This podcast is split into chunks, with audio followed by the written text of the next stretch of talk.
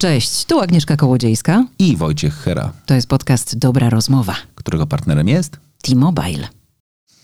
No to startujemy z kolejnym odcinkiem dobrej rozmowy. Dzisiaj, o jaki piękny temat. Ojejku, jak pozwoli się wyżygać ze przeproszeniem. E, Boże, już na początku podcastu takie brzydkie słowo, ale naprawdę pozwoli się wyżygać nam wszystkim w kwestii tego, co nas wkurza w innych ludziach. Ale też da przestrzeń trochę do tego, żeby, mam nadzieję, nas uwrażliwić. Bo ja akurat wierzę trochę też w to, że ta dobra rozmowa może być takim lustrem, w którym czasami się e, odbijemy, obejrzymy i powiemy: Ej, ale ja też to robię. No chyba jest, bo y, czasem dostajemy takie wiadomości, e, w których y, ktoś nam dziękuję za dobrą rozmowę. Dzisiaj żona mojego bardzo serdecznego przyjaciela, takiego w zasadzie najlepszego, z którym y, podróżowałam zawsze, we dwójkę podróżowaliśmy, kiedy jeszcze nie miał żony, napisała do mnie, że odsłuchała wszystkich naszych rozmów, ponieważ jest na zwolnieniu, ona jest nauczycielką, e, pracuje z takimi dzieciakami wczesnoszkolnymi, a ponieważ jest przeziębiona, no to, no to wiadomo, że siedzi w domu, nie zaraża i, od, i przesłuchała wszystkich naszych podcastów. Powiedziała, że jest zachwycona. Pozdrawiam cię, Kasieńko, bardzo mm, serdecznie. E, cieszę się, bo to, wiesz, takie miłe słowa od, od bliskich osób e, też są fajne. I ona właśnie też napisała, że czasami się w tym wszystkim przegląda. Mm, I że to są, że fajnie jest też usłyszeć że ktoś ma inne zdanie i co bardzo często podkreślacie, co jest dla nas też bardzo cenne i staramy się, żeby, żeby to właśnie wybrzmiało, że ta rozmowa jest kulturalna, że my w kulturalny sposób wymieniamy e, po, poglądy i dyskutujemy i że tutaj jest naprawdę pełna kultura i nie, nie, nie może być tak, żeby jej nie było.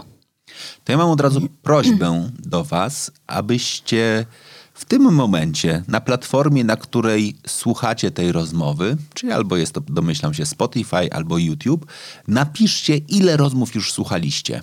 Czy to jest wasza pierwsza rozmowa, od której zaczynacie, czy jest y, kolejną? No właśnie. I jakie macie osiągnięcia Czyli jak dużo dobrych rozmów już do tej pory przesłuchaliście? I ewentualnie, która wam się najbardziej podobała, bo to też jest dla nas cenne, jakie tematy chcielibyście, żebyśmy poruszali. Czasami możecie też tematy pozrzucać, e, bo mm, no bo co? Bo co my wiemy o tym, czego wy chcecie? Musicie nam powiedzieć. Zaczynamy? Zaczynamy. Zacznijmy w takim razie od głosu słuchaczki. Tego typu rozmowy to jest dla mnie absolutna strata czasu. Kiedy ludzie, z którymi rozmawiam lub o czymś opowiadam, nie pytani o radę, zachowują się jak ciocia dobra rada i po każdym twoim zdaniu przerywają ci, żeby powiedzieć, jak fantastycznie się na tym znają i co powinnam zrobić i gdzie popełniłam błąd. Tylko szkopuł w tym, że nie mają zielonego pojęcia, o czym mówią. Liczy się tylko to, że dadzą ci radę, pokażą, jaka jesteś malutka, że czegoś nie wiesz lub nie umiesz zrobić. I żeby była jasność, bardzo często pytam o rady, słucham i analizuję, bo niestety nie znam się na wszystkim i wszystkiego nie wiem. Jeśli w czymś jesteś specjalistą i poproszono cię o pomoc, pomagaj i radź. Jeśli nie masz o czymś pojęcia, nie udawaj, że masz. Proste.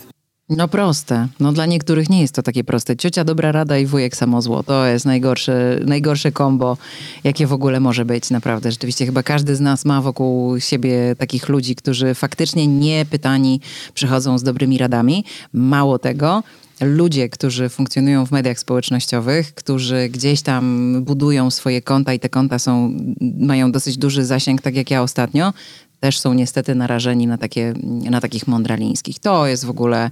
E, słuchajcie, być może ktoś z was, kto mnie obserwuje na Instagramie, zna już całą historię tego, że ja kurwa źle zakładam płatki pod oczy, rozumiesz? Jak można źle zakłożyć płatki pod oczy? E, no wiesz, bo to cieńszą stroną do tutaj, do, do, do kącika oka, a grubszą tutaj, a ja założyłam odwrotnie, bo wolałam, żeby mi tu bardziej nawilżyło, bo tutaj jest ok, więc źle założyłam i w ogóle wykrzyczano mi gdzieś tam po prostu w 50 wiadomościach, że w ogóle co ja robię. E, I, i wiesz, i, i, to się tak skończyło, że, że ja uznałam, że płatki na oczy, jak chcesz, to możesz sobie nawet na dupę założyć, bo tak naprawdę możesz, wszędzie tam, gdzie potrzebujesz nawilżenia. I zastanawiam się, co, co takiego w ludziach siedzi, że mają w sobie potrzebę i taką nieopanowaną, to jest po prostu nieopanowana potrzeba, żeby komuś napisać albo powiedzieć, że coś źle robisz. Dlaczego? To jest tak, że Zacznę znowu od e, teorii. jest podstawowe prawo pomocy psychologicznej, które mówi nieproszony nie pomagaj. Kropka. O. Znaczy, jeżeli będę się tutaj odnosił do tych twoich mediów społecznościowych, nie nagrałaś rolki o tym, hej, mam przed sobą płat, y, płatki na oczy nawilżające. I nie wiem, jak nie je wie- założyć. Nie wiem, jak je założyć. Czy ktoś może mi podpowiedzieć, w jaki sposób to, e, to zrobić? To jest okej. Znaczy, że wyraźnie, aktywnie powiedziałaś, potrzebuję wsparcia, pomóżcie mi. W innym wypadku to jest wchodzenie z butami w nie swoje życie, w No nie wiesz. swoją sprawę i odczep się. Tak, tylko wtedy taki człowiek ma taki argument, że dzielisz się ze mną swoim życiem. No i co? No to ja sobie roszczę prawo do tego, żeby ci w to życie wejść. Okej, wiesz co? I tak, i nie, no. Kropka. Jeden z moich ulubionych e, e, krótkich stand-upów, przepraszam cię bardzo serdecznie, ale teraz nie przypomnę sobie, kto, e, czyj on jest, ale jest przepiękny, czyli jak zostałem prawdziwym warszawiakiem. Jestem prawdziwym warszawiakiem.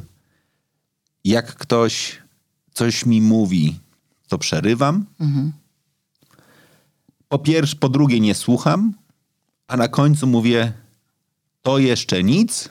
Ja to dopiero. Ja to dopiero. Ja to dopiero miałem. I to mnie zawsze bawi, tak? Ten moment, w którym po pierwsze mnie na przykład osobiście, trochę nawiązując do tego, gigantycznie wkurza, jak ludzie zbyt dosadnie wchodzą w rolę ojca Wilgiriusza.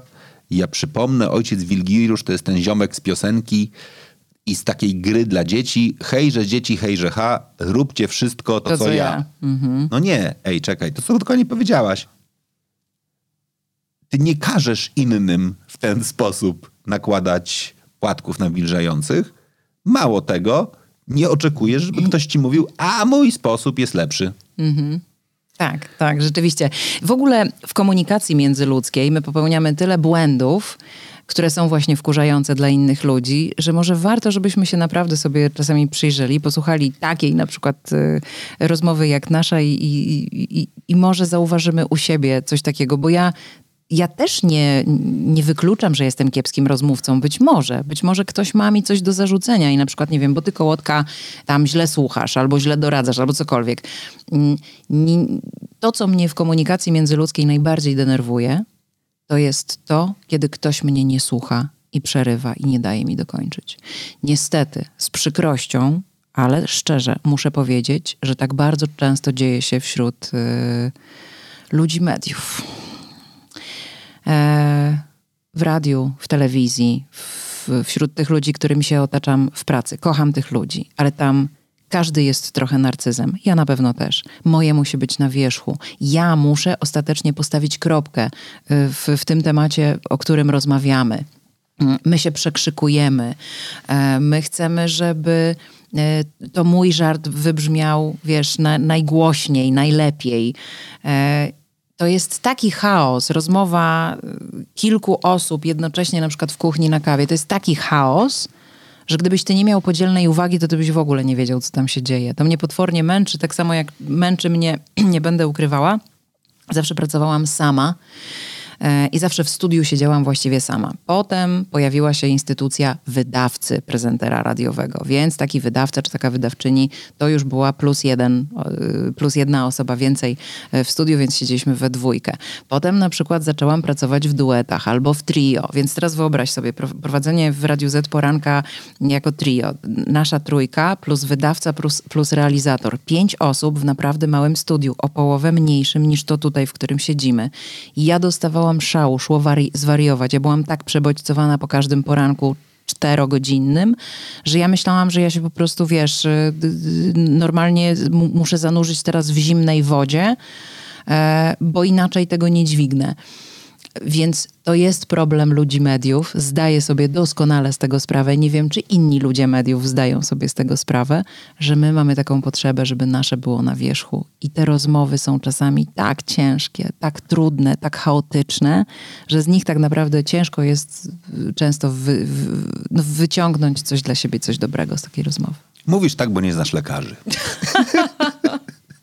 A skoro o tym mowa, Dramatycznie mnie wkurza, że ludzie wychodząc z metra czy z tramwaju e, nie mogą wyjść, ponieważ ludzie już wchodzą. E, wkurza mnie to, że na ulicach, na przejściach e, zapominają o tym, że jest ciągle ruch prawostronny obowiązujący. I dramatycznie mnie denerwuje, jak siedzę u lekarza, ktoś puka, wchodzi, lekarz mówi, mam pacjenta, na co słyszę, ale ja tylko z pytaniem, a gdybym tak siedziała bez stanika? tak, ale to jest nagminne. W poczekalniach y, u lekarza to jest nagminne. Y, kto z Państwa jest teraz? Ja. To ja wejdę przed Panią, bo ja tylko na chwilkę, po czym to nigdy nie jest na chwilkę, dobrze o tym wszyscy wiemy. To jest rzeczywiście trochę wkurzające. To znaczy ja oczywiście też w sytuacji, w której mm, y, ja tylko na chwilkę, to też by mi się nie chciało czekać całej kolejki, żeby tylko na chwilkę i o coś tam zapytać, ale to jest jednak nie fair, to jest niekulturalne. Tak nie powinniśmy robić. Ojejku, ale to ja myślę, że z tego możemy w ogóle wyciągnąć taką trochę szerszą kategorię, która mnie akurat osobiście doprowadza do szału, to jest niemyślenie o innych. Kropka. Tak? I absolutnie patrzenie tylko i wyłącznie na swój czubek nosa, bez zastanawiania się, jak to wpłynie na pozostałych osób. Ja tutaj zostawię samochód, tak, bo, bo mi jest blisko, ale to, że tobie jest blisko, to jednocześnie oznacza, że zablokowałeś trzy inne samochody, tak? Mm. Czasem pojawia się taka historia pod tytułem, że ludzie potrafią zaparkować komuś w bramie. Ta? O, dzień dobry, witam serdecznie. Mieszkałam na Saskiej Kępie w Warszawie, e, w kamienicy powojennej i wjeżdżało się w bramę. Przy ulicy, parkowanie przy ulicy graniczyło z cudem znalezienie miejsca mhm. parkingowego, więc jak wracałam z pracy albo w ogóle skądś, musiałam sobie wjechać w bramę, to było bardzo skomplikowane bo ta brama czasami się zacinała, była stara. Tam miałam takie miejsce, z którego potem mogłam wyjechać tylko tyłem, a to był już zygzak, ślimak, więc ja tam, wiesz, wyższa szkoła jazdy naprawdę. No i kiedyś przyjecha, przyjeżdżam do domu, jest jakaś, nie wiem, godzina 14 i, i ktoś stoi w bramie. No i oczywiście, wiesz, trąbię, trąbię, nic. Ulica jednokierunkowa bardzo wąska, więc blokuje totalnie całą ulicę. Więc co muszę robić? Co chwilę odjeżdżać, robić wielkie kółko, innymi ulicami wracać i znowu trąbię, i znowu trąbię. Wyobraź sobie, że cała akcja trwała godzinę 20. Po 55 minutach zadzwoniłam na policję do Straży Miejskiej, gdzieś tam mnie poprzekierowywali i rzeczywiście, słuchaj, przyjechała policja i w momencie, kiedy przyjechała ta policja, a ja już zaparkowałam na innej ulicy, doszłam do tych policjantów, mówię, panowie, szlak mnie zaraz trafi. Godzinę już, 20 prawie czekam i ten facet tutaj stoi na awaryjnych, czy tam babka. I akurat ta osoba wychodziła z mojej klatki schodowej, gdzie na parterze znajdowały się różne firmy, więc ktoś tam... I słuchaj, ten facet bezczelnie próbował nam wmówić, że on tu stanął naprawdę na chwilę. Ja wiem, czy pan naprawdę jest mi w stanie spojrzeć w oczy i tak bezczelnie kłamać? Naprawdę nie ma pan na tyle jaj, żeby powiedzieć, dałem dupy, sorry laska godzinę dwadzieścia ci zmarnowałem życia. Ja byłam tak potwornie wściekła, to jest, ja, ja nie zapalam się łatwo, naprawdę. E, ja nie mam krótkiego lądu, ale te sytuacje doprowadzają mnie do szału. Ostatnio na Instagramie zaczepił mnie koleś, który mówi, ja panią pamiętam, jak pani pod Biedronką na zwycięzców zrobiła spektakl, bo koleś, czy tam tak, zaparkował. Słuchaj, ja w ogóle kierowcy mnie wkurwiają strasznie. Mhm. Uważam siebie za bardzo dobrego, nie doskonałego, ale bardzo dobrego kierowcę. E, przewiduję, mhm. e, nie zasypiam na światłach, staram się zachować płynność ruchu. Ja też uważam, że e, to, że to będzie już, wiesz, późne, wczesne czerwone, późne pomarańczowe, to też nie jest powód, żeby nie przejechać. Jeżeli masz gdzieś zablokować ruch, to po prostu przejedź i jakby naprawdę nie, nie zawracajmy sobie głowy takimi pierdołami, jeżeli nie stwarzasz bezpieczeństwa na drodze, niebezpieczeństwa. No i... Mm, ja nie mam problemu z tym, skoro mnie to tak wkurza, żeby na przykład wracać z zakupów i widzę, że koleś zablokował. Ja nie mam jak wyjechać z tej Biedronki kompletnie. Samochód y, obok mnie też nie ma jak wyjechać. Może tamten następny jakoś wyjedzie, bo sobie pancia albo koleś tak stanęli. Ja nie mam problemu z tym, żeby wrócić do bagażnika, wyjąć kefir, który sobie kupiłam i po prostu rozlać temu kolesiowi na tej szybie. Ja mu tego samochodu nie niszczę, ale ja sprawiam, że to będzie dla niego kłopot. Ja mu nie wlepiam karnego kutasa, którego on nie będzie potem mógł z lusterka ściągnąć, a to już jest stwarzanie niebezpieczeństwa dla niego potencjalnego, bo nie będzie miał widoczności w lusterku, nie chcę tego robić, ale wylanie mu kefiru, całej wielkiej butelki kefiru na przednią szybę jest dla mnie taką manifestacją na zasadzie, chuju, naprawdę? Serio tak będziemy się traktować, tak będziemy się zachowywać, bo ty na chwilę, a ta chwila trwa już 40 minutę i to jest rzecz, która mnie potwornie wkurza, niemyślenie i brak takiej właśnie wrażliwości i empatii w stosunku do innych ludzi mnie... Albo to jest po prostu bezczelność, albo oni doskonale wiedzą, co robią, mhm. no i co mi zrobisz? Mhm. Przecież nie będę tu stał na tyle długo, żeby policja zdążyła przyjechać, bo wszyscy wiemy, jak długo policja w Warszawie będzie jechała do takiego przypadku. Będzie jechała z pół godziny, nie? Więc tam za pół godziny to już mnie nie będzie. A twoje pół godziny cennego czasu właśnie szlak trafił. Mhm. I to jest chyba jedyna rzecz na świecie, która jest w stanie mnie tak wmurwić, że ja jestem, patrz, nawet teraz zupełnie się zauważysz, że właśnie ja właśnie, zupełnie inaczej teraz mówię i opowiadam. Właśnie patrzę na ciebie, jak będę miał kiedykolwiek kef, kefir na przedniej szybie, to już będę wiedział, że to ty. To będę ja, tak. Nie, ale tak, znaczy ja na przykład dostaję, i to naprawdę jest rzecz, która, do, dostaje szału, to jest jak ludzie wjeżdżają na skrzyżowanie, wiedząc, że już nie będą mogli zjechać. O, tak, następna rzecz. Przypomnę, rondo jest również skrzyżowaniem tak? ponieważ mieszkam akurat w okolicy, w której, żeby zawieźć rano dzieci do szkoły, muszę przejechać przez trzy ronda. Nagminne jest to, że ludzie dokładnie pakują się na to rondo, ponieważ są tory, więc oni już wiedzą, że z tego ronda nie będą mogli zjechać i tam stoją. Tak ja sobie myślę, ej, a co by się stało, jakbyś nie wjechał na to rondo, tak? Są dwa pasy, my byśmy mogli, byś ty sobie stał, bo chcesz skręcić akurat mhm. e, w miejsce, w którym jest rondo, my byśmy cię wszyscy ominęli, byłoby super fajnie, przejezdnie i tak dalej, to nie, musiałeś się wpakować, wjechać i zablokować 16 innych tak. e, samochodów i teraz wszyscy będziemy czekali. Mało tego, trąbienie na ciebie nic nie da, może tylko podnieść tobie ciśnienie, mi ciśnienie, bo ty i tak już nie masz możliwości zjechania. Z drugiej strony... Ale nie masz możliwości zjechania, bo trzy sekundy wcześniej nie podjąłeś decyzji, tak. że nie tak. wjadę. Y, z drugiej strony takie trąbienie wtedy na kogoś takiego też uważam za już czyste hamstwo. E, robi się hałas, tak. ludzie się, wiesz, zapalają, wszyscy się denerwują wtedy i stoi na przykład taki kierowca autobusu, który po prostu nacisnął sobie klakson i trzyma łapę mhm. na tym klaksonie ten człowiek już naprawdę nic nie zrobi. On jest idiotą, on już w tym momencie prawdopodobnie o tym wie. Mało tego, on wiedział już wjeżdżając na to rondo, że jest hamem i kutasem ostatnim, e, bo ludzie jak są, przepraszam za sformułowanie, ale mam tak, takie powiedzenie, ludzie jak są chujmi, to o tym wiedzą, że są tymi chujmi. Naprawdę, to, to, to tak działa.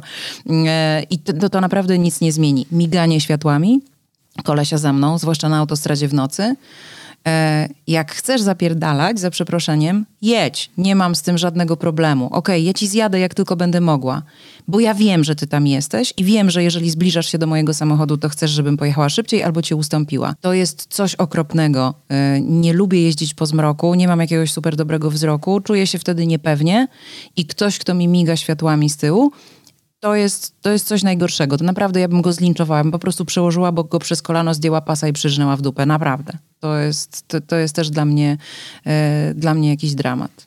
Do tego teraz dochodzimy do takiego momentu, bo to jest akurat, do, do, dotknęłaś bardzo, e, bardzo ważnego aspektu. Ja zawsze sobie myślę, co z tyłu głowy naprawdę ma ktoś, kto siada mi na tyłku. Naprawdę, bo się zastanawiam, kurde, jak już podjeżdża i ma chociaż minimalną wiedzę o samochodach, to wie, że jeżdżę samochodem, który naprawdę, gdybym miał fantazję lecieć znacznie szybciej, to bym mógł mu odjechać bardzo szybko. Ale najczęściej to jest dokładnie związane z tym, że wyprzedzam na przykład tiry. Ja jeżdżę najczęściej na tempomacie, więc mam ustawioną, stałą, stałą prędkość i po prostu ona taka będzie. I trochę z tym, do tego nawiązując, nienawidzę sytuacji, i to naprawdę nienawidzę sytuacji, w której ktoś w tym momencie wpada na pomysł, na przykład, że wjedzie przede mnie, tak, jeżdżę na tempomacie, co w praktyce oznacza, że mam automatycznie ustawioną odległość od samochodu przede mną. Jeżeli on się pakuje przede mnie, to najprawdopodobniej mój samochód zacznie hamować, czy ci wszyscy ludzie z tyłu wtedy naprawdę zwariują.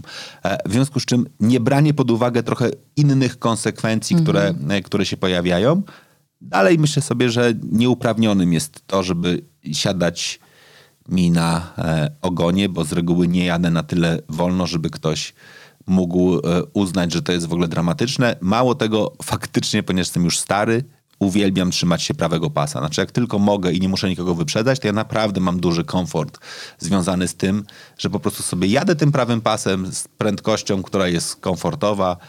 Zmieniam tylko pas po to, żeby wyprzedzić inne samochody i zjechać na drodze.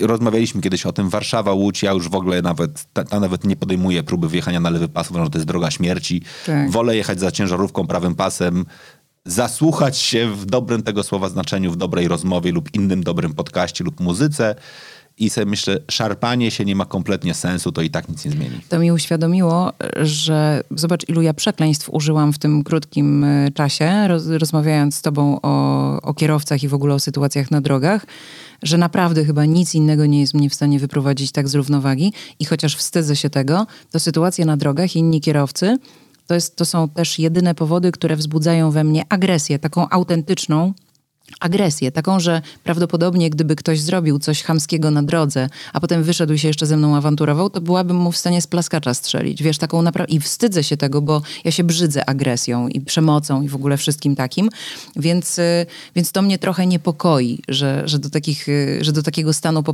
potrafią mnie doprowadzić inni kierowcy. Nie. Ale to jest, to jest coś okropnego. Nie, z reguły nie odpuszczają, Zamykamy, więc zam, zamknij- zamykamy temat kierowców. Chyba najbardziej ostatnio mnie wkurza, jak ludzie dosłownie po wylądowaniu samolotu zaczynają wstawać. Mimo, że dalej są światła, że trzeba trzymać pasy zapięte, ale nie, muszą wstać, mimo tego, że i tak będziemy czekać na autobus, który musi podjechać i musimy nim wyjść. Więc mimo, że wychodzę ostatnia, tak naprawdę będę wychodziła pierwsza później. Legenda mówi, że jeżeli po wylądowaniu samolotów nie wstaniemy, to on zakołuje z powrotem i odleci. Tak. Ale to nie jest przypadłość. Wiesz co, to jest, to jest przypadłość już tak powszechna. Ja się, ja się często zastanawiam w ogóle, co za nią stoi. I ja na- naprawdę nie mam bladego pojęcia jakby dlaczego. Ale wiesz, że to mają głównie Polacy? Nie. Oj, Wojtek, kurde. Latam bardzo, bardzo dużo. Naprawdę. Nigdy nie zauważyłam tego, latając na przykład y, lokalnymi liniami azjatyckimi, jakimiś tam AirAsia albo coś. Nie, tam w ogóle ludzie mają wywalone, a to też jest, wiesz, to są buddyści, oni, oni tam mają, oni sobie siedzą i poczekają. W ogóle wyjdziemy, to wyjdziemy, nie wyjdziemy, to nie wyjdziemy. Em, Głównie Polacy, zauważyłam. Ja naprawdę to bardzo obserwuję, bo to, wiesz, no ja na pokładach samolotów spędzam tyle czasu, że to mi naprawdę, to dla mnie jest czas, który służy mi za, za czas obserwacji i naprawdę uwierz mi, że to mają Polacy. Okej. Oczywiście to nie jest tak, że już nikt inny tego nie robi, ale to Polka kiedyś, w, to było w zeszłym roku chyba, to Polka popędziła mnie, ponieważ ona siedziała od okna między nami, na, na takim, wiesz, na ta, takiej trójeczce, między nami było puste siedzenie, ja siedz, siedziałam e, od przejścia. No i wiesz, no jakby no no, no nic się nie dzieje. No niektórzy sobie tam wchodzą, wiesz, wstają, zdejmują te bagaże i czekają w tej kolejce, ocierając się o siebie. Jest gorąco, jest bez sensu zupełnie. No ja sobie siedzę i czekam, no. Jak się rozluźni, to sobie wstanę. I ta baba zaczęła mnie ochrzaniać. Dlaczego ja nie wstaję? Ja mówię, to może się zamienimy miejscami. Niech sobie pani idzie, niech sobie pani wstanie, no jak pani chce w tym tłoku. Ale to była właśnie Polka. E, I nie mam aż takiego traumatycznego samolotowego doświadczenia z obcokrajowcami. Gdzieś tam, wiesz, jak, jak, jak podróżuję i na pokładzie nie ma Polaków, no. Polacy trochę, trochę jeszcze mam wrażenie, jakby się nie umieli w tym samolocie zachować. No. A może po prostu to jest taki, taka nasza po prostu potrzeba tego, żeby, żeby już wyjść z tego samolotu bez względu na to dokąd. Nie wiem, nie mam bladego pojęcia. Jest jedna rzecz, która mnie we- we wszystkich środkach transportu dalekobieżnego, tak, bo w tym, w komunikacji miejskiej mam nadzieję, że ona się nie, nie, nie, nie zdarza, doprowadza do szału, to jest ściąganie butów. Jesus, znaczy to jest rzecz, która... Ja, Ściągam buty. Ja, ja, dos, ja, ja, ja dostaję, ale nie, nie masz tych? Jak masz papcie, to jeszcze ci wybaczam. Nie, nie mam. Boże, nienawidzę tego. To, to jest absolutnie moja trauma. Najgorzej jeszcze jak ktoś w pociągu. To jest nagminne.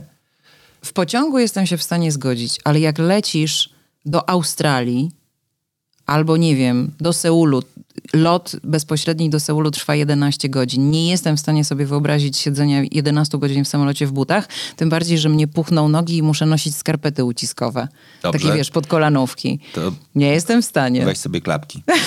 Naprawdę? Weź sobie klapki albo drugie skarpety. Chociaż takie hotelowe, tak? Chociaż hotelowe, chociaż... A co cię w tym brzydzi? Co, co, o co chodzi dokładnie? Dopóki, dobra, inaczej. Dopóki je trzymasz jeszcze w, pod fotelem, nie mam z tym problemu trochę, ale w pociągach dostajesz szału, bo najczęściej to jest związane z tym, że ludzie ściągają te buty i uważają, że skoro są tylko w skarpetach, to mogą te buty, to mogą te, te nogi położyć na y, albo przeciwle, przeciwległej kanapie, albo mają koło siebie mie miejsce i sobie po prostu je wyrzucą, albo w samolotach czasami robią dokładnie to samo, skoro miałem miejsce koło siebie, to sobie dokładnie zdejmę i, i wyrzucę. Nie lubię tego. Rozumiem I, to. I to nie, jest, Szanuję. to nie jest w ogóle związane z tym, że ci walą skarpety. Czasami tak. Ostatnio jechałem z takim panem w pociągu, że po prostu mi oczy łzawiły. Mhm. E, ale w większości przypadków po prostu nie mam fetyszu stóp. No. Wiesz Jakby- co, ale to też jest, ym, no umówmy się, sama to robię, ale to jest bardzo niehigieniczne. Y, Ostatnio gdzieś tam jakąś taką ciekawostkę mm, wyczytałam w internecie, że są trzy miejsca na ciele, że in, inaczej, zacznę od tego, że nie powinniśmy się codziennie myć, bo to wcale nie jest takie zdrowe. W sensie brać prysznica. Prysznic możemy tam brać dwa, trzy razy w tygodniu, no nie? I naprawdę będziemy zdrowi. Okej, to, to, nie, nie, nie, to nie, Mo- moi nie poddajemy tego ocenie. Moi synowie, jeżeli słuchacie tej audycji, To to nie nie, cioci- bierzcie tego jako, jako, jako, jako, jako dobrą radę cioci kołotki. Nie, nie, nie, nie, nie. To, że codziennie to- toczymy dyskusję, że macie się wykąpać codziennie, a wy mi staracie się mówić, że co dwa dni jest okej, to mam nadzieję, że nigdy nie znajdziecie tych badań, myjcie się codziennie. Nie, to, oczywiście to y, y, nie, nie bierzmy tego pod rozwagę teraz, y, akurat w takich kategoriach. Natomiast chodzi o to, że gdybyśmy się myli, kąpali, nie wiem, brali prysznic dwa, trzy razy w tygodniu, to nic by nam się wielkiego nie stało. Mielibyśmy być może zdrową, zdrowszą jakąś tam florę bakteryjną na ciele, ale są trzy miejsca na ciele, które powinieneś myć codziennie, totalnie. Stopy? I stopy są właśnie jednym z takich miejsc, co oznacza, że jednak na tych stopach zbiera się tyle syfu i tyle bakterii, z jakiegoś powodu trzeba je myć po prostu. No, Z więc to jakiego- jest niehigieniczne. Z jakiegoś powodu muzułmanie, zanim wejdą do meczetu, jednakże regularnie myją stopy. Dokładnie.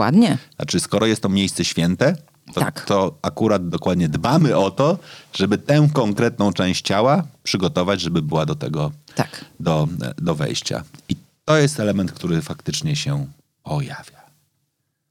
E, Wkurza mnie to też, że starsze ode mnie panie, bo jestem młoda, często jak byłam w ZUSie, lubią z tekstem takim, a pani to nie jest za młoda, żeby być w tym ZUSie?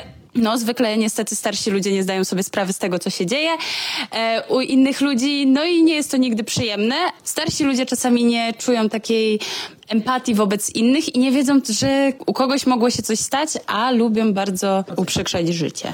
Dopytałam tę dziewczynę, chodzi konkretnie o to, że to jest młoda dziewczyna, która jest jeszcze studentką i pobiera rentę, ponieważ zmarła jej mama.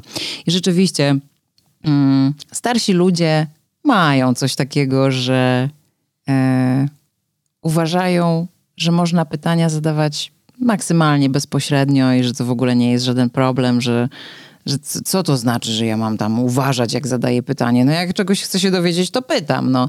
I to jest też e, takie Rozumiem, że to może, może być jakaś niezręczność i nie powinno się zadawać takich pytań. Wiesz, ostatecznie jesteśmy w urzędzie, tak? Co to urzędniczka obchodzi? No jesteś, nie kradniesz, przyszłaś po swoje pieniądze. Co cię to obchodzi, co się stało? Nie pytaj, no nie, nie mów takich rzeczy. To prawda. Znaczy się w ogóle właśnie zacząłem zastanawiać, że jednym z elementów, które pojawiały się też w komentarzach, co nas wkurza, to jest brak szacunku do starszych osób i to, że dzisiejsza młodzież nie mówi dzień dobry, dzisiejsza młodzież nie przepuszcza nas w drzwiach, ale właśnie jak teraz zaczęłaś o tym opowiadać, to się zacząłem zastanawiać trochę, ej, ale czy my trochę nie, stajemy, nie staramy się normalizować jednakże powiedzenia, co wolno wojewodzie, to nie tobie smrodzie. O, tak, zgodzę I to, się. I to, I to nie jest tak, że okej, dalej uważam, że e, to na przykład mnie strasznie wkurza, jak zapominamy o kolejności wchodzenia i wychodzenia, tak? I że w drzwiach najpierw przechodzą ci, którzy wychodzą, a nie, że pchają się na ciebie osoby, które chcą wejść w danym momencie. I czasami w ogóle do, doprowadza to do tego, że, e, że ktoś, że, że jest, e, no, krótko mówiąc, nie, nieuzasadniony tłok. Ale z drugiej strony faktycznie jest chyba trochę tak, że te przywileje z wiekiem, tak, i że ja mogę ciebie spytać i spytam cię w ZUSie, a co pani nie za młoda? Bo jestem starszy. Ale w drugą stronę, jakby ta osoba zadała równie bezczelne pytanie osobie starszej, to że byłaby już awantura i draka. Tak, no zobacz, to, to jest. Wracamy do tematu z, e, z tego odcinka, który był chyba takim hitem największym, czyli ładna jesteś taka niezaszczupła, tak? Czy tam Tak. fajna jesteś taka niezaszczupła, o tym, czego nie powinniśmy mówić ludziom. Tam też padło coś takiego, że jak babcia zadaje pytanie, no jak, a jakiś kawaler to już się w końcu tam kręci wokół siebie, a babcia jest na przykład, nie wiem, wdową albo, albo yy, wiesz, no nie wiem, no, od Rozwódką. dłuższego rozwódką i zadanie już babci takiego pytania, to, to, to już by było, a ty jesteś bezczelna. Uważam, że szacunek należy się totalnie każdemu bez względu na wiek i to właśnie nie jest tak, nie cierpię tego, tego powiedzenia, co wolno wojewodzie, to nie tobie smrodzi, albo to, to, nie, tobie, to, to nie sołtysowi. Mm, Moi rodzice bardzo często używali tego powiedzenia i to jest takie zamykanie dyskusji na zasadzie nie, bo nie. Nie, nie będziemy teraz merytorycznie e, dyskutować, dlaczego ty możesz, a ja nie. Tylko po prostu, wiesz, utnę dyskusję właśnie na zasadzie, bo jestem starszy, bo, bo wiem lepiej. Kurde, no nie. Szacunek należy się każdemu bez względu na wiek. I tyle. I ja, nie, ja nienawidzę, jak ktoś faktycznie zaczyna wyciągać swój status jako argument w dyskusji. Jest rzecz, która teraz mi przyszła do głowy i która akurat bardzo często, dzisiaj już nie, ale wiele lat temu była faktycznie największą osią e, moim zdaniem dyskusji z uwagi na wiek i generację, z której pochodzisz, to są strające psy. Nienawidzę osób, które nie sprzątają po psie. Naprawdę jakby dostaję szału. Miałem psa, miałem psa w latach, w których nikt nie sprzątał po psie, a ja miałem obsesję sprzątania po tym psie. Ja faktycznie trochę jak... e, Trochę wyglądałeś dziwnie. jak faktycznie bohater e, grany e, w Dniu Świra przez Marka. Nie pamiętam jak się nazywał. Jak się nazywa główny bohater z Dnia Świra? Adaś Miałczyński. Adaś Miałczyński.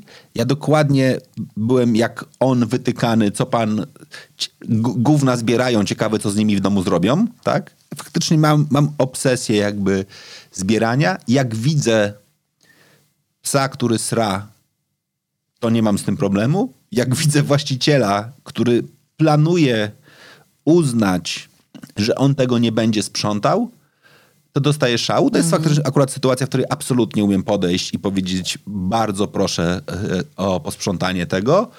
Jak ktoś mi mówi, że nie ma woreczka, mówię sorry, to weź to w rękę. Znaczy, jeżeli jesteś nieprzygotowany, to to jest twoja odpowiedzialność. I faktycznie, ponieważ ten bój toczę od zawsze, również od czasu, kiedy byłem znacznie młodszy, to w tych dyskusjach najczęściej spotykałem się z argumentem pod tytułem co ty gówniarzu będziesz mi zwracał uwagę. Tak? I ten argument pod tytułem ja jestem zdecydowanie starszy od ciebie, nie będziesz mnie pouczał, jak mam tutaj zajmować się swoim psem, to to mi natychmiast podnosiło ciśnienie w takim sensie, ej, czekaj, ale staramy się wprowadzać normę, Wie- Wiesz, to, to trochę tak, jakbyś poszedł do lekarza, jakby starsza pani poszła do lekarza. E, lekarz jest na przykład 30-latkiem, skończył studia, próbuje ją leczyć, a ona by powiedziała, nie będziesz mnie tu gówniarzu pouczał. Przecież to jest kompletnie bez sensu. Wbrew pozorom często się zdarza. wbrew pozorom bardzo często się, e, się zdarza. W ogóle pod tym względem zachęcam was e, do tego, żebyście posłuchali audycji. Ona jest akurat w Hera On Air ze Zbyszkiem Kowalskim. Zbyszek Kowalski jest jednym z najlepszych ekspertów w Polsce od komunikacji z pacjentem. I on ma przepięknego TEDa, w którym mówi o tym, że skuteczność procesów terapeutycznych jest w dużej mierze uzależniona od pacjenta.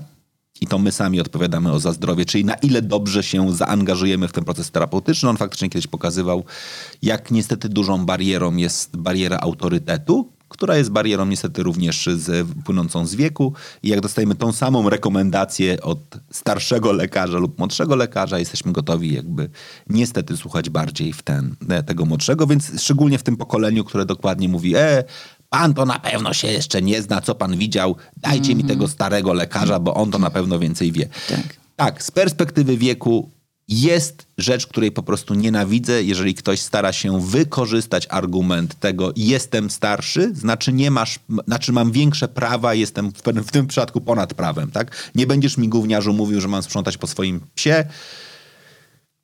Jezus Maria, aż ja się w tym momencie jakby faktycznie, fa, faktycznie gotuję, bo akurat uważam, że no kurde, no to jest odpowiedzialność nasza. Znaczy tak samo jak nie lubię, jak ludzie nie rzucają, jak ludzie rzucają papierki na ulicę.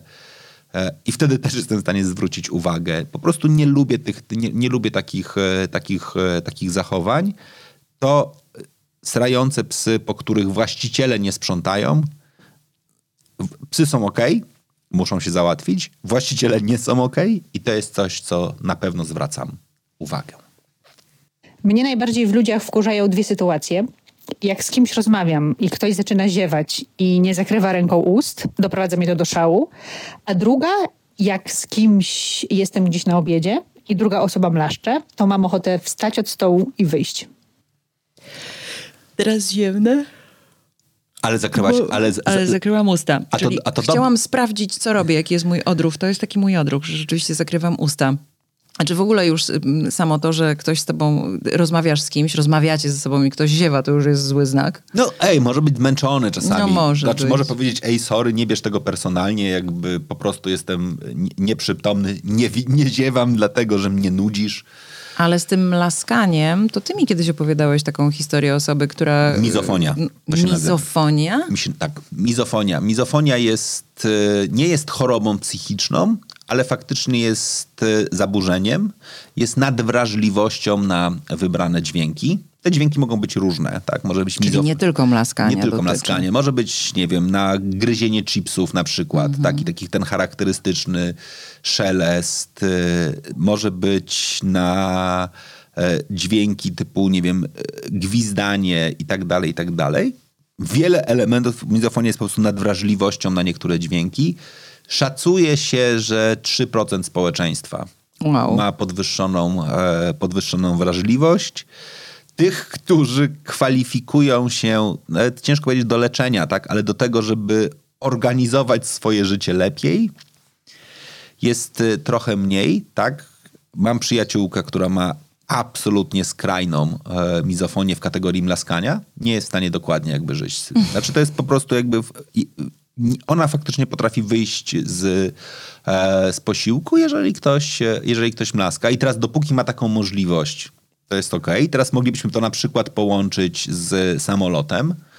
Dla osób z mizofonią, na przykład i nadwrażliwością na chipsy, teraz wyobraź sobie, że jesteś w samolocie I ktoś chrupie. i ktoś koło ciebie postanawia jeść, jeść chipsy, tak? I teraz samolot jest pod tym względem przerąbanym miejscem, bo tak jak w pociągu jeszcze możesz sobie, nie wiem, wyjść z przedziału, stanąć na korytarzu, pójść do warsu, tam też będą laskać, ale w, w, w ileś miejsc, to ta, najczęściej w samolocie masz ograniczoną możliwość zmiany miejsca. Ono jest jednakże przypisane również z uwagi bezpie- ze względów bezpieczeństwa. Nie jest tak łatwo się przesiąść, uciec i tak dalej, a ty musisz z tym żyć, no. No, samolot w ogóle jest takim miejscem, w którym należałoby mm, wykazać się wielką wyrozumiałością, zarówno jako pasażer, którego coś denerwuje, jak i pasażer, który robi coś denerwującego. E, Ponieważ dużo podróżuję, no to już te wszystkie zachowania pasażerów nie, po prostu przerabiałam ich tony naprawdę i, i wiesz, e, nie wiem, walenie mi w, z kolanami, wiesz, w, w, w plecki. E, to tak jak, nie wiem, nigdy, no dobra, no może nigdy nie leciałeś samolotem, ale naprawdę ktoś, nikt ci nie walnął nigdy w plecki, nie wiesz jak to jest, nie wiesz jakie to jest niefajne, zwłaszcza Ja na- jak, jak śpisz na przykład. Ja na przykład, ja na przykład nie cierpię, ale to naprawdę nie cierpię, jak osoby, które z kolei są prze, przede mną, rozkładają fotel i to bardzo ważne teraz, co powiem, bez poinformowania mnie o Tak. tym. Ja, ja nie mam w ogóle potrzeby, żeby oni mnie pytali o zgodę. Tak. To nie jest o tym. Po, po to jest fotel, żeby go rozłożyć. Fotel jest po to, żeby go rozłożyć, prawo. ale w dobrym, moim zdaniem, tonie podróżowania jest się odwrócić i powiedzieć, planuję rozłożyć fotel, przygo- przygotuj się na to. Ja akurat mam długie nogi, w związku z czym bardzo często, jak w sposób nieprzewidywalny ktoś rozkłada fotel, to najczęściej mi miażdży kolana natychmiast, tak? Znaczy jakby... Możesz mieć również gorącą, Gorącą herbatę, herbatę. na stoliczku, y, która może spaść i cię poparzyć, więc oczywiście to jest tak, ale to, to w ogóle też ludzie o tym nie myślą. Wiesz, no podróżowanie z dziećmi samolotem też, no nie odmawiam prawa y, do podróżowania z dziećmi, bo no, no, no, no, no, no, no nie odmawiam, no. Natomiast y, Gdybyś mogła, byś latała tym, ty, na, na, na, tym piętrze, które jest bez dzieci. Totalnie znaczy tak. W, w, samolotach, w których są dwa piętra i czasami jest to jedno piętro dla, bez, dla osób bez dzieci, byś wybierała tam. Totalnie tak. Ostatnio leciałam, skąd leciałam? Z Malty chyba, i, czy, czy z Aten, już nie pamiętam. W każdym razie właśnie bardzo niedaleko mnie siedziała e, rodzina hinduska rodzina z dwójką dzieci, mama, tata i babcia. Nikt nie był w stanie tych dzieci okiełznać, nikt z nich kompletnie. Oni sobie zupełnie nie radzili, mimo że była ich y, trójka. I rozumiem, że to może być trudne, że rodzic też może mieć w pewnym momencie dość, naprawdę. Mhm. Byłam świadkiem też takich sytuacji, w których współpasażerowie proponowali, e, wiesz, zabawiali te dzieci i to się czasami udawało i to jest bardzo fajne, bo ten współpasażer robi to trochę bo jest empatyczny, bo widzi, że ta matka już nie może. Trochę dlatego, żeby też, wiesz, że sam ma dość, że ci inni pasażerowie też już mają dość. E, ale bardzo często zdarza się, że ci ludzie po prostu mają na to, krótko mówiąc, wyjebane. Naprawdę. I kompletnie ich nie interesuje to, że ty albo chcesz spać, albo chcesz czytać. Nie mogą sobie poradzić z tymi dziećmi i nawet nie próbują. I to już jest dla mnie zupełnie niezrozumiałe. To już jest taki brak szacunku dla współpasażerów. I to jest tak, jak rozmawialiśmy o tym, że nie akceptujesz wykorzystywania argumentu wieku e, w, w takich rozmowach, że nie będziesz mi gówniarzu, tak ja nigdy nie zrozumiem i nie zaakceptuję wykorzystywania argumentu, bo, bo ja jestem rodzicem i mam dzieci. Mhm. No i? No ale obowiązują jakieś, jakiekolwiek zasady współistnienia na pokładzie samolotu, który jest bardzo ograniczony, jeżeli chodzi o przestrzeń i tutaj nic nie zrobisz. No, no wiesz, no, jak ktoś mi mówi, to trzeba było nie lecieć, to ja mogę równie dobrze odbić ten argument. No to jak masz dzieci, którymi się nie umiesz zająć, albo nie umiesz ich uspokoić, albo w ogóle nie radzisz sobie, to też trzeba było nie lecieć. No wiesz, no jakby spróbujmy znaleźć jakąś nić porozumienia. Uwierz mi, że mnie w sytuacji, w której dziecko mnie dojeżdża, już po prostu siedzi koło mnie i mnie dojeżdża, jeżeli matka nie, czy ojciec nie może sobie poradzić, mnie totalnie uspokaja, skrępowany uśmiech w moją stronę tego rodzica, że na zasadzie, że strasznie chyba przepraszam, ale to po prostu no już nie, nie daje rady. Totalnie mnie to uspokaja i mi wszystko tłumaczy. Naprawdę.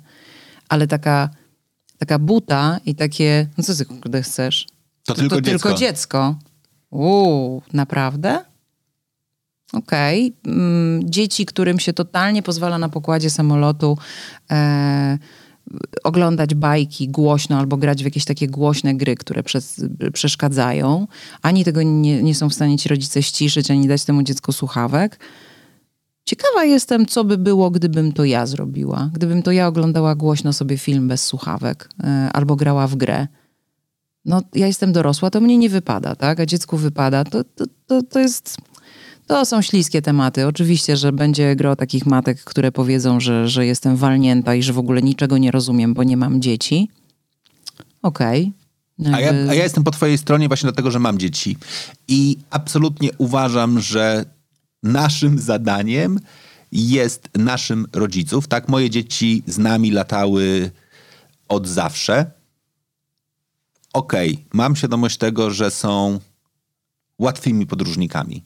Po prostu, tak? Mhm. Są, tak? Jakby... Mam też ten przywilej, że w samolotach najczęściej wybieraliśmy opcję, w którym mama dzieci, moja była żona, siada w osobnym rzędzie, a my w trójkę razem. Więc, i teraz mówię to naprawdę z pełnym przekonaniem, ten aspekt bycia ojcem trochę ułatwia. Tak? Naprawdę on rozczula. Tak? Znaczy, jak jesteś wizerunkowo tym odpowiedzialnym ojcem, okay. który się zajmuje dziećmi, to z definicji w ogóle jest ci łatwiej trochę też w społeczeństwie. Tak? Znaczy, cały czas mamy to takie trochę bardziej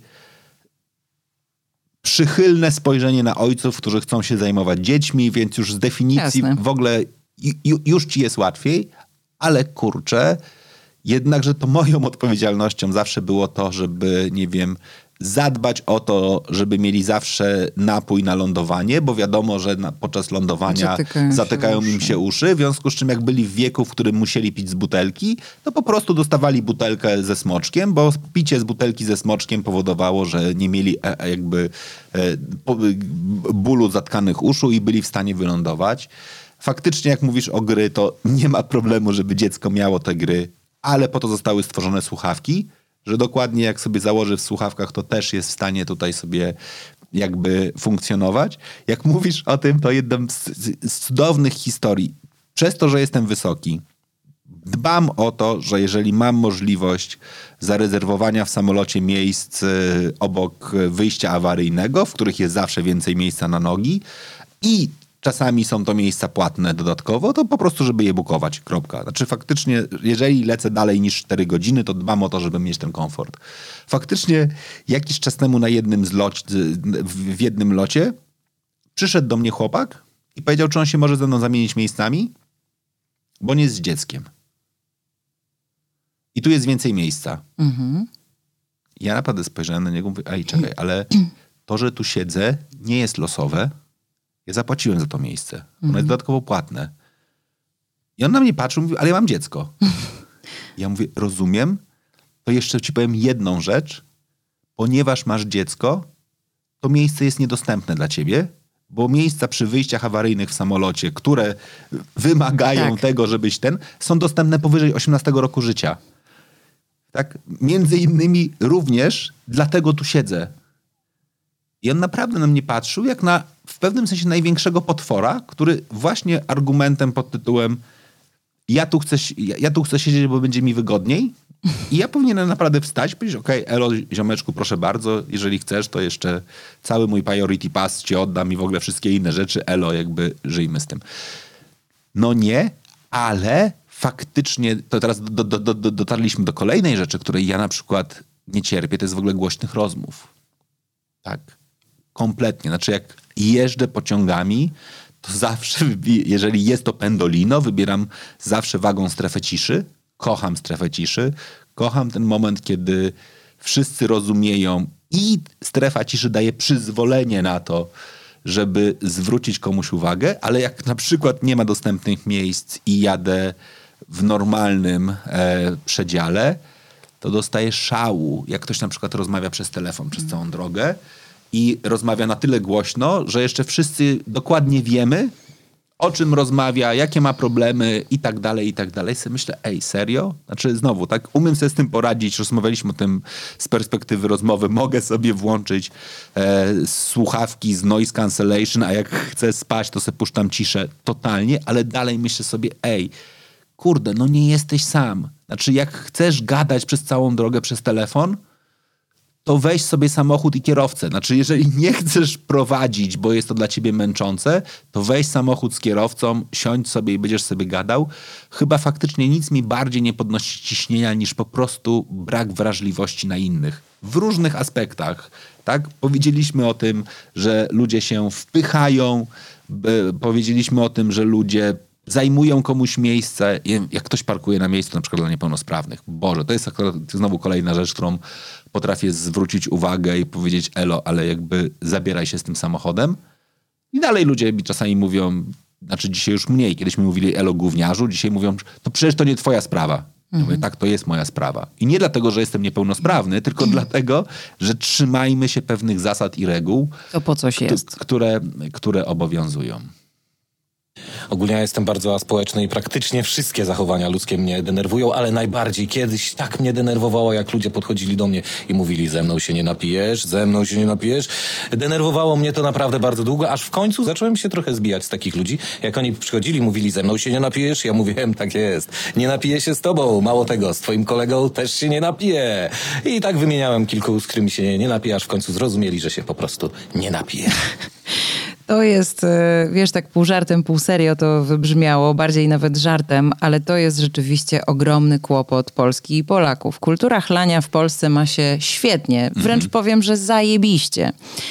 Um, jeżeli chodzi o komentarze na przykład w mediach społecznościowych, mm, to oczywiście rozmawialiśmy już o tym i, e, i bywają głupie komentarze, na przykład, nie wiem, jak powiedziałam, że jestem rodzicem teoretykiem, to a może czas przejść do praktyki?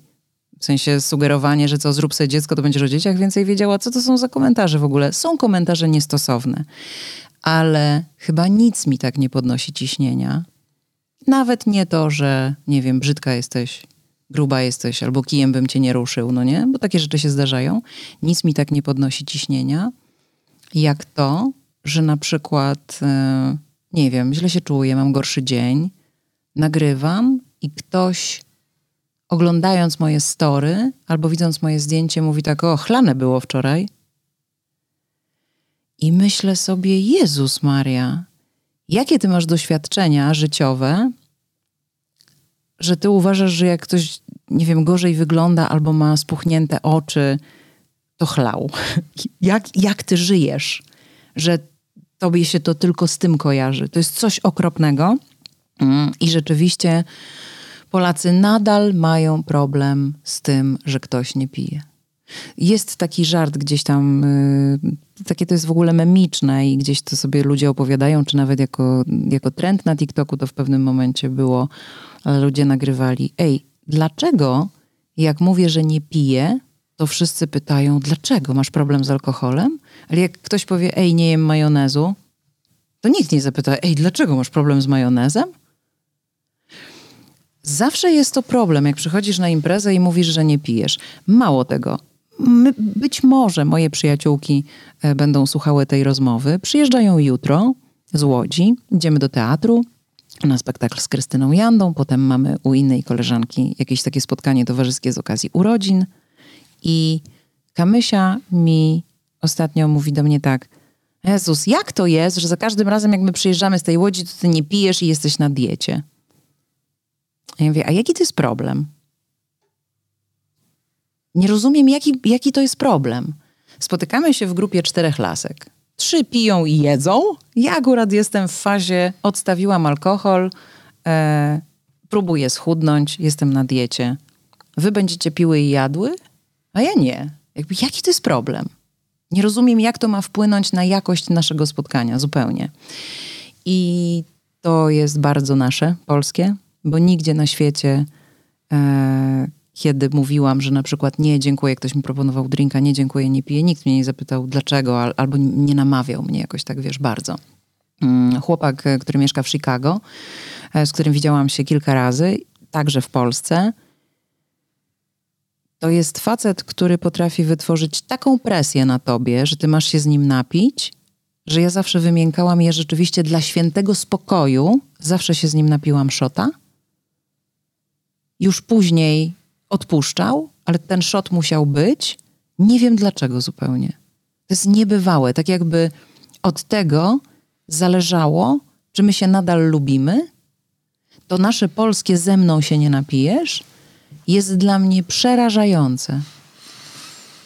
Borys Szyc napisał ostatnio przepiękny artykuł. Teraz nie pamiętam, czy to jest artykuł tylko, czy wywiad bardziej, w którym mówi o tym, że my Polacy nie umiemy w przyjaźń. W sensie my, mężczyźni polscy, nie umiemy w przyjaźń w ogóle. My definiujemy, że nasz, naszym przyjacielem to jest ten, z którym piliśmy. Mhm. Tak? Znaczy, skoro zrobiłem z twoją sobą flaszkę, to znaczy, że jesteśmy już dobrymi kumplami. Oprócz tego, że o tym mógłbym rozmawiać gigantycznie długo, dlaczego to alkohol zabija bliskość, w rozumieniu takim, że jeżeli chcę pogadać z przyjacielem o jakimkolwiek wyzwaniu emocjonalnym, to w ogóle musiałbym być facetem, który jest gotowy rozmawiać o emocjach. Ale jeżeli już nawet jestem, to w momencie, w którym podłączę pod to alkohol, to znaczy ta rozmowa będzie kompletnie nieskuteczna.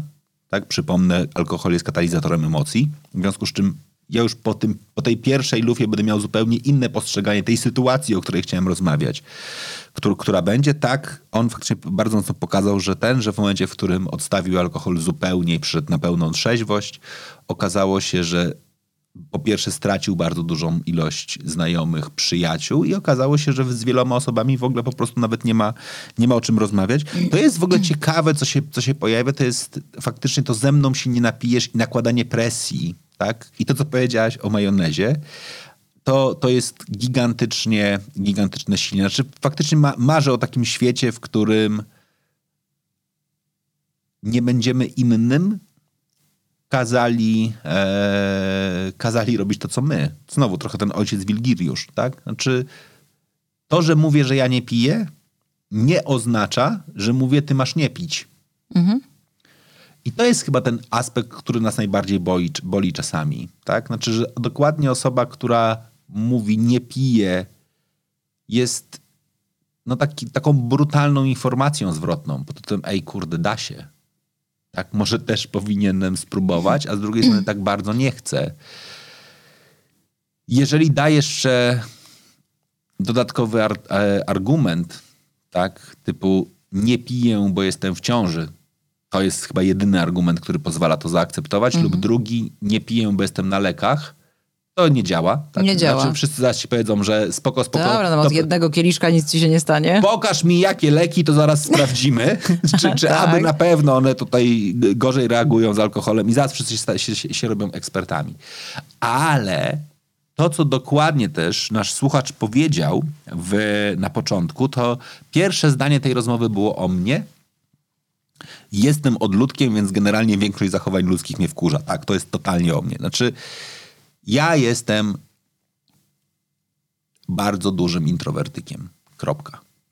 W ogóle. Z definicji. To, co mnie absolutnie doprowadza do szału, to jest wmawianie mi emocji, których nie mam. Tak? Typu, ale co, nie podoba ci się tutaj? W kontekście, nie wiem, spotkania. Mówię, no bardzo mi się podoba. To czemu stoisz z boku? Ja mówię, "St- stoję z boku, bo my introwertycy stoimy z boku. Mało tego, podoba mi się bardzo. Dlaczego? Bo jest dużo ludzi, wbrew pozorom duża część introwertyków, tak jak ja jestem akurat w tej kategorii, lubi jak jest dużo ludzi, bo dużo ludzi zdejmuje z nas presję. Nie musimy rozmawiać o mnie, ale ja chętnie będę słuchał, co u was. Ja uwielbiam słuchać, co u was. Nie podoba ci się, bo się nie odzywasz. No nie, ba- bardzo mi się podoba, bo się nie muszę odzywać. Właśnie wbrew pozorom podoba mi się świetnie, bo toczycie sobie świetną rozmowę tutaj. Ja się jej przysłuchuję, ona jest ciekawa, fantastyczna. Nie muszę zabrać głosu. Jest najlepsza możliwa atmosfera, ale ludzie natychmiast ci wrzucają trochę, gdybym jeszcze trafił do, do, do środowiska medialnego, to już w ogóle przeraż- przerażeni, by w ogóle nie wiedzieli, dlaczego stoisz w kuchni i się nie odzywasz. Na pewno nas nie lubisz okej, być może ci skrajni by nawet nie zauważyli, że tam jestem, ale generalnie jakby to, to jest ten aspekt, który się pojawia, ale też z tym związane są dwie bardzo ważne rzeczy, które znowu jakby ci, którzy mnie znają, wiedzą, że nie należy tego robić, a działają jak płachtę na byka. Nie cierpię sytuacji, w których ktoś mi każe coś robić. Znaczy, mamusia, pozdrawiam cię bardzo serdecznie, e, był taki moment, kiedy się zrobiła bardzo napięta sytuacja. Zaprosili nas na wspólny wyjazd do Karpacza i oni to zrobili w najlepszej możliwej wierze. Myśmy się trochę spóźnili, bo się dość często spóźniamy. E, wchodzimy, oni siedzą w restauracji i pierwsze zdanie wypowiedziane przez mamę brzmiało tu są wybitne grzybki, musisz je zjeść ja jak kurwa słyszę hasło, musisz je zjeść, to to jest coś, co natychmiast wywołuje, wiesz, sorry, nie będziesz mi mówić, co muszę zjeść. Choćbym nie wiadomo, jak bardzo lubił grzyby, to w tym momencie powiem, ja ich nie zjem. Tak? Znaczy, sorry, nie będziesz mi mówić. Możesz złożyć rekomendację pod tytułem są pyszne grzyby, kropka. To jest dla mnie okej. Znaczy, podzieli- Polecam wam. podzieliłeś się zdaniem, dalej mnie to nie interesuje na tyle, żebym jakby traktował to jako presję na mnie nakładaną, że masz to spróbować, ale to w ogóle jakby, to jest coś, co jest jakby kompletną masakrą. I druga rzecz, to jest albo proponowanie mi spróbuj z mojego talerza, albo grzebanie w moim. No. Jesus, znaczy, jeżeli chcesz, żebym wbił ci nóż w, w rękę, to zbliż rękę do mojego talerza, mówiąc, o, fajny makaron, spróbuję. Znaczy, w momencie, w którym zagrzebiesz w moim talerzu, możesz sobie wziąć cały talerz. Jest bardzo mało ludzi na świecie, których dopuszczam do tego, że masz ten przywilej, że możesz zagrzebać w moim talerzu. Czy ja w ogóle nie rozumiem grzebania w czyimś talerzu na zasadzie, o fajne, spróbuję. Jakby, jeżeli nie jesteś zaproszony do mojego talerza, to nie jesteś zaproszony. Wiesz, ile osób to robi? Jesus, jaki fajny, daj mi kawałek. I już, bęk. Okej. Można zjeść frytkę, to jeszcze rozumiem, pod warunkiem, że ją sobie weźmiesz tak, że nie ruszysz pozostałych frytek. Ale no, to jest, myślę sobie, w wielu momentach totalnie nagminne. I druga rzecz, to jest dokładnie, ta, ta, to jest ta sama propozycja. Moje jest pyszne, spróbuj. Okej, wierzę ci na słowo, że jest pyszne. Cieszę się twoim szczęściem, że ci smakuje. Ja nie będę grzebał w twoim talerzu. A ludzie znowu to trochę traktują jak, wiesz, ze mną się nie napijesz w rozumieniu, co, no co, nie spróbujesz ode mnie z talerza? I to jest niebywałe, przecież starają się, wiesz, mi to zaargumentować, nie wiem, weź sobie czysty talerz, albo mi to nie przeszkadza. Ja mówię, kurwa, wiem, że to nie przeszkadza. to przeszkadza. Bo przecież gdyby ci przeszkadzało, byś mi tego nie zaproponował, nie zaproponowała. To, że, mi to, to, że ja ci mówię nie dziękuję, to po prostu nie dziękuję, koniec. Tak, to są takie rzeczy, które w kategorii jakby społecznej są, e, są trudne, ale znowu myślę sobie, że jakby faktycznie z biegiem lat mam akurat na to większą taką trochę, to, trochę dystans. Znaczy obcym ludziom dalej nie pozwala mieć talerza. Faktycznie, nie wiem, Karolina może, tak? Okej, to, to jest ten e- element trochę jakby takiej emocjonalnej bliskości i intymności. Masz prawo, ale to wcale nie oznacza, że jak ona zje, to kolejne 16 osób, które Też są może. przy tym, przy tym samym stoliku też mogą, tak? Kurde, nie róbmy tego, zwłaszcza jeżeli mówimy o tym alkoholu, bo to naprawdę są śliskie tematy. O tym, że my tego nadużywamy i że robimy to zupełnie bezmyślnie też e, świadczy to, że e, jak idziemy gdzieś do kogoś i nie mamy pomysłu na prezent, to niesiemy flaszkę. To prawda. No przecież nawet nie zapytamy, czy ten ktoś pije, może ten ktoś nie pije, może ten problem, ktoś miał problem z alkoholem. No wiesz, to różne sytuacje mogą być, ale powiem wam, że rozczuliła mnie całkiem niedawno moja sąsiadka, e, z którą poznałyśmy się raptem kilka miesięcy temu, jak się wprowadziłam tutaj, gdzie teraz mieszkam i faktycznie bardzo się polubiłyśmy, spędzamy ze sobą tyle czasu, ile możemy. E, Nadal za mało, ale powiedzmy, że tam, nie wiem, do tej pory udawało nam się spotkać na przykład raz na dwa tygodnie, gdzieś tam w okolicach weekendu e, przy jakimś winku. No i ostatnio Monia pisze do mnie, y, może jakieś winko razem? Ja mówię, wiesz co, odpisałam jej, nie piję w tym roku. A to może chcesz zobaczyć, jak ja piję winko? Czy tam popatrzeć, jak ja piję winko? I to było takie na zasadzie, przecież spoko, nie musisz pić winka. Akurat mam, kupiłam, no nie, możemy się spotkać. Zresztą możemy się spotkać też bez winka. I za to bardzo właśnie ją cenię, że, że ona nie zadaje jakby dodatkowych pytań. Jak mi zapytała, czy ja, ten, czy ja rosół jem na tej mojej diecie, powiedziałam, że nie i chciałabym, żebyśmy o mojej diecie nie rozmawiały, to w życiu nie, nie, wiesz, w życiu już nie porozmawiała ze mną, bo ja chodzę głodna i wkurwiona na diecie, a zwłaszcza na takiej, na której teraz jestem. Więc... więc cudowne jest to, że jednak są tacy ludzie, którzy, którym powiesz raz i to w zupełności wystarczy. Nie musisz im tłumaczyć za każdym razem, tylko powiesz im raz i oni doskonale wiedzą o co chodzi. To jest, to jest wspaniałe, że tacy ludzie są. No niestety są też tacy ludzie, którzy mówią notorycznie, no ze mną się nie napijesz. No nie, Nie, no ale tego, no. czekaj, ale rosołu nie jesz? Przecież rosołek jest taki zdrowy. Przecież oni, szczególnie zimą trzeba go jeść. Nie, te, jeszcze, jeszcze nie teraz. Jak już wrócę y, z, z wojaży wszelakich, to, to, To dam sięg- się zaprosić na rosół. sie- Sięgnę po rosół. No i to jest chyba tyle, jeśli chodzi o to, co wy, jako nasi słuchacze, nam zaproponowaliście, jeśli chodzi o głosówki. Mam absolutnie przekonanie, że to jest odcinek, do którego bez najmniejszego problemu bylibyśmy w stanie nagrać kontynuację A nawet dwie. pod jednym warunkiem, że nam ją, da, dacie nam więcej wsadu. Bo ja naprawdę jestem gigantycznie ciekawy, co was personalnie wkurza. Piszcie w komentarzach. Dlaczego? Bo ja totalnie wierzę, że people are different and that's okay. Znaczy ludzie są różni i to dobrze. Wkurza mnie, jak nie uznajemy tych różnorodności i jak chcemy, żeby inni byli, e, byli tacy sami jak my. Jeżeli was kręci to, że dzielicie się innym swoim talerzem, to też rozumiem. Są takie osoby. Są osoby, które mają dużą przyjemność płynącą z tego, że podzielą się posiłkiem. Chciałyby, żeby wróciły czasy, że w, siedzieliśmy w izbie i mie, każdy miał swoją łyżkę i jedliśmy z jednej miski. Chyba za daleko trochę jednak I poleciałeś. żeby ten świat taki wspólnotowy był bardziej zbudowany. Cudownie, róbcie to.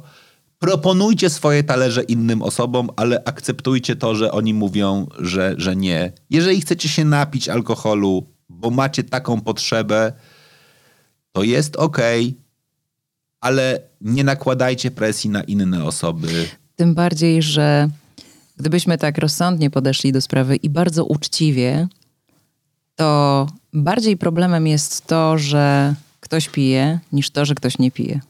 Jeżeli już, jeżeli już podchodzimy do tego uczciwie w kategoriach problemu, bo ktoś ma problem z tym, że ja nie piję, to nie jest problem, że ja nie piję. W ogóle, znaczy jakby Zupełnie. z wyjątkiem oczywiście koncernów produkujących alkohol, to nikt, nikt poza tym nie ma z tym E, problemu. No. Wzrasta regularnie sprzedaż piwa bezalkoholowego w Polsce.